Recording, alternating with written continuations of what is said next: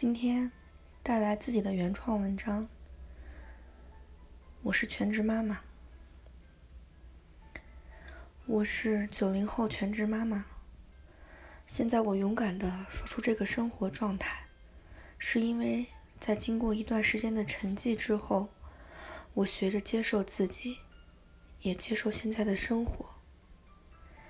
因为家庭的一些原因，我从一家还不错的公司离职，坚定但没有退路的选择，成了一个全职妈妈。起初我自卑，我不好意思联络朋友，不好意思让亲戚知道我没有工作。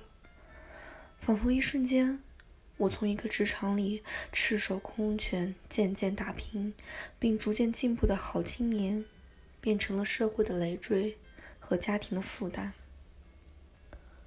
说不上牺牲，但是真的离开那个曾经努力打拼的职场时，我惋惜。我惊慌，我不知所措，真的可以说是百感交集。但我必须勇敢。我一遍遍告诉自己，我是个妈妈，我是个妻子，我是个女儿，我必须在家庭需要我的时候挺身而出。离职前，有个同事跟我谈心，他给了我灵感和勇气，让我觉得。这虽然是个挑战，但也可能是个机遇。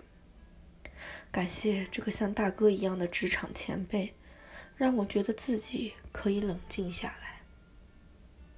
另外，我得感谢我的父母，他们让我平缓地度过了起步的艰难。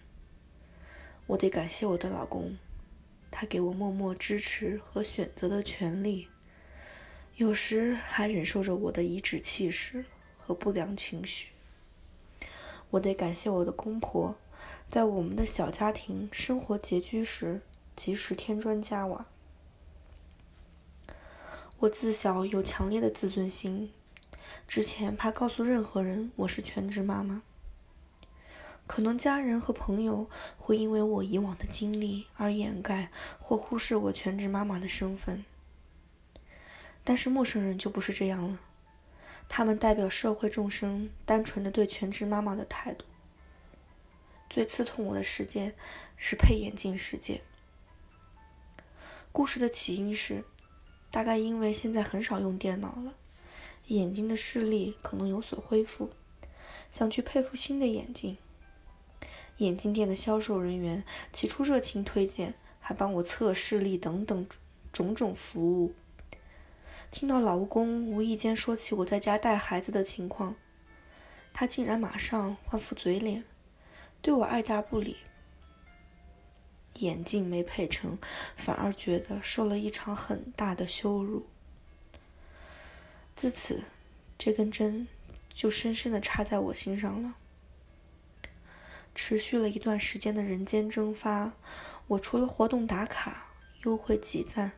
不会出现在社交网络，更不用说是真实的社交圈。这段时间里，我慢慢适应着全职妈妈的生活，也通过阅读、做手工、烹饪和练字等沉淀自我。现在觉得自己准备好以新的身份回归。我是九零后全职妈妈关心宝宝健康成长更关心全职妈妈快乐生活。如果你有相同的苦恼欢迎你和我联系让我们一起来交流心得体会。再见。